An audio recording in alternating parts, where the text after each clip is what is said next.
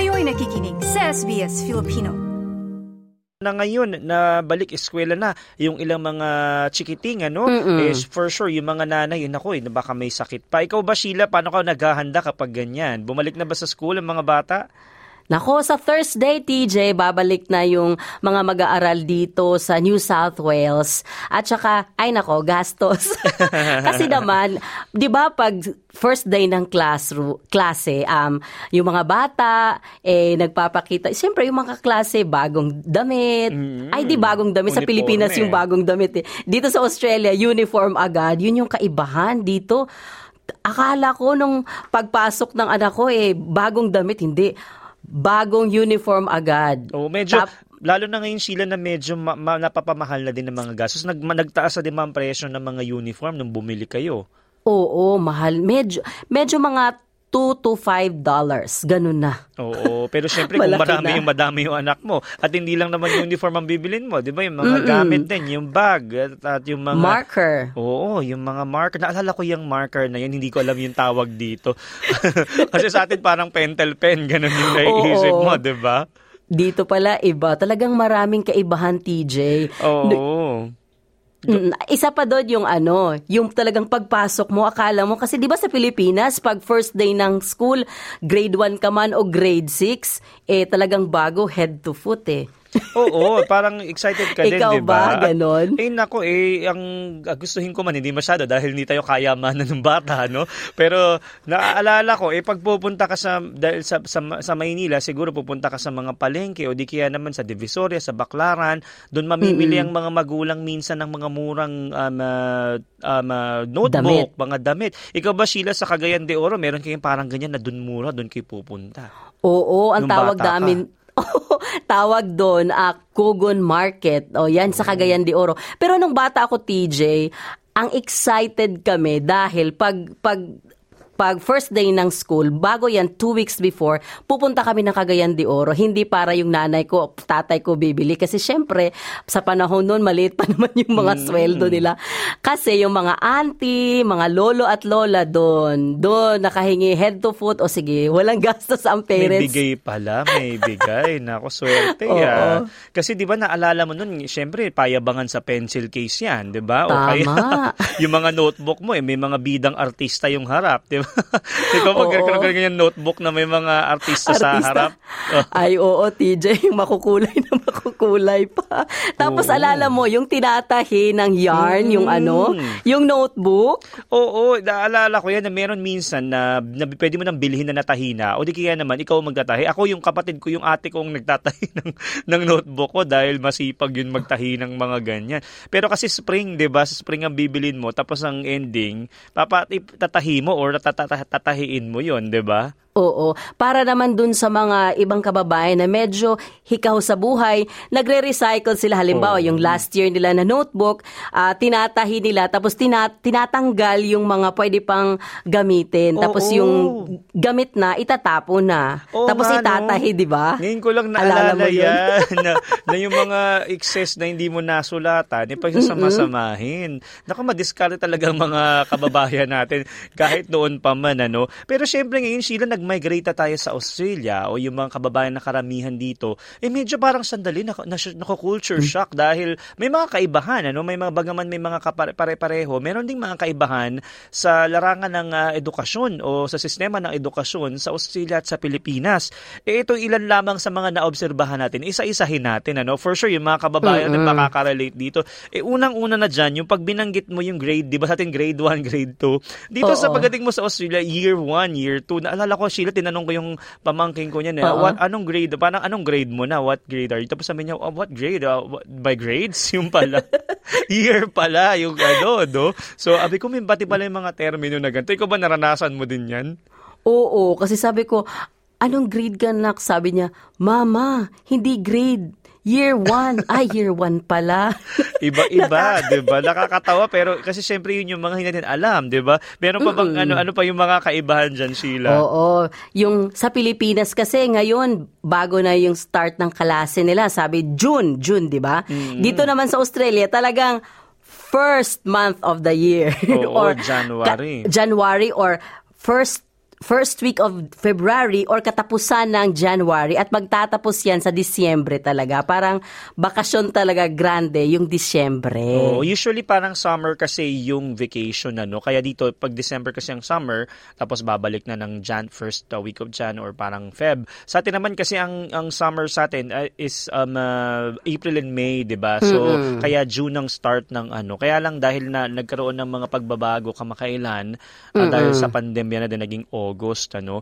Isa pa diyan sa mga um, pagbabago, parehas naman daw Monday to Friday yung uh, Mm-mm. pasok 'di ba sa atin. Pero usually sa Pilipinas kasi 'di ba maraming sakuna din minsan at Oo. uh, hindi na nakakapasok yung Bagyo. mga bata. Oo. So meron mga makeup classes tuwing mga weekend naman. Yun yung mga eh, dito parang wala pa ako narinig na makeup classes o baka meron pero sa mismong um, weekdays din. Tama, tama. Pero isa pa ng TJ, ako nam- namangha ako sa, dahil yung anak ko, alam mo ba, yung subject niya, English, Math, at ah, yun lang, English, Math, Science, at saka Science pala, Science. Oo. At saka Geography. Eh sa Pilipinas, maraming dagdag eh. May religion pa. 'Di ba? Tayo may sports dito sa Australia. Doon meron din naman MAPE. Tama ba ako sa panahon Oo, ko may MAPE yun? Ikaw Tama ba? Ka. Oo, mape din. Eh. Tayo magka, halos magkaba, magkabatch tayo Kabatch. actually. Yes, magkabatch tayo. So yung mape, meron sa pang PEM pa nga nung ano, high school, di ba? PE, Health and Music, parang Oo. PEM nung naging ano. Pero PEM, mape. tama. Ngayon parang di ako nagkakamali. Yung dating araling panlipunan natin, eh, parang makabaya na ata kung yung Oo. di ako nagkakamaling social studies nung, nung tayo ay um, high school. Eh ngayon natatawag na makabayan. Hindi ko alam kung yun pa din ano, pero um ayan, nakakatuwa yung mga ano no, yung mga ah, nabanggit mo yung religion kasi man- karamihan sa atin yung character values yung finiform. Mm-mm. Pero dito sa Australia mostly madami din active sila sa mga sports, no? Yes. So isa isa yun sa mapapansin natin na pagkakaiba. Sa atin tama ka, meron isang subject lang siya. Sama-sama pa, meron pa, 'di ba, may music tsaka ano nga physical education, 'di ba?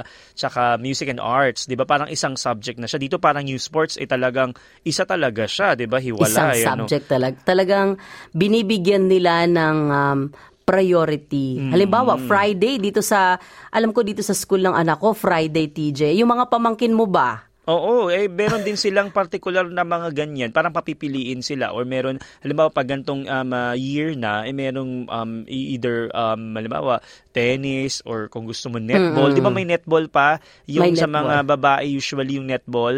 Dito sa Pilipinas wala wala kasing netball, 'di ba? So parang hindi tayo familiar doon, pero para siyang basketball din um, uh, actually. So isa pa sa mga pagbabago, meron din sa atin sa Pilipinas na merong citizen army training, yung parang naalala ko nung, CAT? o, nung batch natin may CAT, ngayon wala na ata. Wala na. Parang- NSTP na Oh, ba? NSTP, yun na yata yung pangalan niyan. Oo. So dito kasi walang ganun, 'di ba? Nakasama siya sa curriculum sa Pilipinas kasama. At nung bata tayo, di ba, ng elementary, may Boy Scout at Girl Scout pa nga. 'di ba? Oo. Alala ko yun. Alala ko yun, TJ, yung talagang mano-mano mong isiga yung ano, yung ah, kawayan. Alam mo ba yun? Oo, tinuturo pag magka-camping kayo or kahit sa eskwelahan lang, 'di ba? At may uniform din, 'di ba, ng Girl Scout at Boy Green. Scout. Oo, Green. yung yung parang meron kang um, anong tawag dun sa hindi ko na matandaan yung minalagay na kalabaw. Yes, Basta may na- kalabaw Oo. sa parang, anong tawag doon? O, para Nakalimutan ko siyang- din eh. Ayun, parang scarf na, Scarf? na ano, 'di ba? Ganun yung tapos lalagyan mo ng kalabaw. So nakakatuwa, 'di ba? Pati yung mga ganung memories ng ng bata tayo, 'di ba? Tama. Mm, Oh, Sheila isa- meron pang isa. mm Ito nga, tinat kasi sa Pilipinas, yung parang achievement test, dito Oo. is Philippine National Achievement Test sa Pilipinas. Pero dito sa Australia, NAPLAN test naman. Ay, Oo. nako, itong NAPLAN test, akala ko, akala ko gaano ka, alam mo, parang natatakot ako para sa anak ko dahil, syempre, bago siyang dating, hindi niya alam anong gagawin, pero pala, relax sila. Oo. Alam mo ba, TJ, kasi dito pala, um, may araw sila na talagang silang lahat ay magpa-practice test. So parang magre-review, Oo, mag-revision. Sabay-sabay. Ano? At, Oo. um, ta- nakakatuwa na talagang binabantayan din talaga. Eh, isa pa sa mga nababanggit, na, na yung uniform, di ba na pagkwentuhan na natin kanina, pares, na, pares yung mga public schools, merong uniform. Pero dito sa Australia, minsan napapansin mo yung pati yung mga bag nila pare-parehas. Nakita mo Oo. ba yan, 'di ba? Kasi para siguro wag wag daw magkaroon ng inggitan. Sa kasi sa atin, 'di ba, payabangan ng board sa pencil case, maganda yung bag mo, 'di ba? Bag. Kung So, sino kung sino maraming pera, TJ, yan yung Makikita ano, mo eh, no? the branded talaga. Parang- Signature yung mga bag. Oh, parang hindi signal. Yung mga bag ko ata kung saan galing lang na, na Okay, palengke. Eh. Oo, sa okay-okay lang ata nung bata ako eh, no? Isa pa sa napansin ko dito, um, Sheila, eh yung ano, yung nakasuot ng ID. 'Di ba yung mga estudyante sa Pilipinas pero sa Australia parang hindi naman naka-ID. Nakita mo ba yan yung anak mo ba pinag-ID mo? Wala nga, TJ. Sabi ko nga nung after ng mga six months ng pag-aaral niya, sabi ko, wala kang ID? Sabi niya, mama, wala. Ha? Oo, hindi, hindi siya uso. Para sa atin, di ba, parang kail- hindi ka makakapasok ng school pag wala kang ID, di ba? May fine ka. Oo. Naalala ko pa nun, Sheila, sa atin din, medyo maigpit sa, pag, sa, lal- lalo sa lalaki yung buhok. Dapat maikli, di ba? Dito parang okay lang kahit anong ano eh. At saka hindi mo pwedeng sabihin wag magkulay kasi di ba iba-ibang may mga kulay yung buhok dahil yung mga blonde na mga bata, di ba? So kung ano yung natural hair mo. Pero sa atin, di ba, bawal magkulay ng buhok, di ba? Bawal. Di ba? Bawal Baw- mataas ang buhok. Dahil di ba, ta- ano yung sa CAT, di ba, aanuhin nung, nung teacher? Mm, bagagaling ako eh, kak- baka kalbuhin ka. Maupaw. sa Bisaya pa, Maupaw. maupawan ka. Oo, so yun ang ilan sa mga ano. At nabanggit mo kanina yung parang mga asa assignment, 'di ba? Hindi ganun katindi yung mga assignments na dito well compare sa atin or may mga may mga schools dito na parang um, ah, pag mga private schools medyo madami-daming assignment pero yung mga public schools karaniwan hindi daw ganun karami. Tal- sa case ba ng anak mo ganun ba? Ganun nga ba? Oo, TJ, actually ako, parang kasi gulat na gulat ako na parang, ha, hindi, wala man lang assignment. Nagka-assignment lang sila nung pandemic, pero nit, nung walang pandemic, TJ, wala talaga. Kasi sabi, sabi, nagtanong talaga ako sa principal, sabi ko, Miss, bakit walang assignment yung anak ko? Sabi niya, relax ka lang, turuan mo yung anak mo paano mabuhay, paano gawin yung ah, paghugas ng plato, paglilinis ng bahay, kesa turuan mo yung anak mo sa mga assignment kasi sabi nila ginawa na nila sa school. Oo, parang pakinggan Practical. natin. Ito isa sa mga na-interview mo to si Sheila, na, na assistant principal sa Werribee um, na dito sa Victoria, si Miss Helene Refuer. So pakinggan natin kung bakit nga ba daw wala masyadong homework dito sa Australia. Ito pakinggan natin yung bahagi ng kanyang sinabi.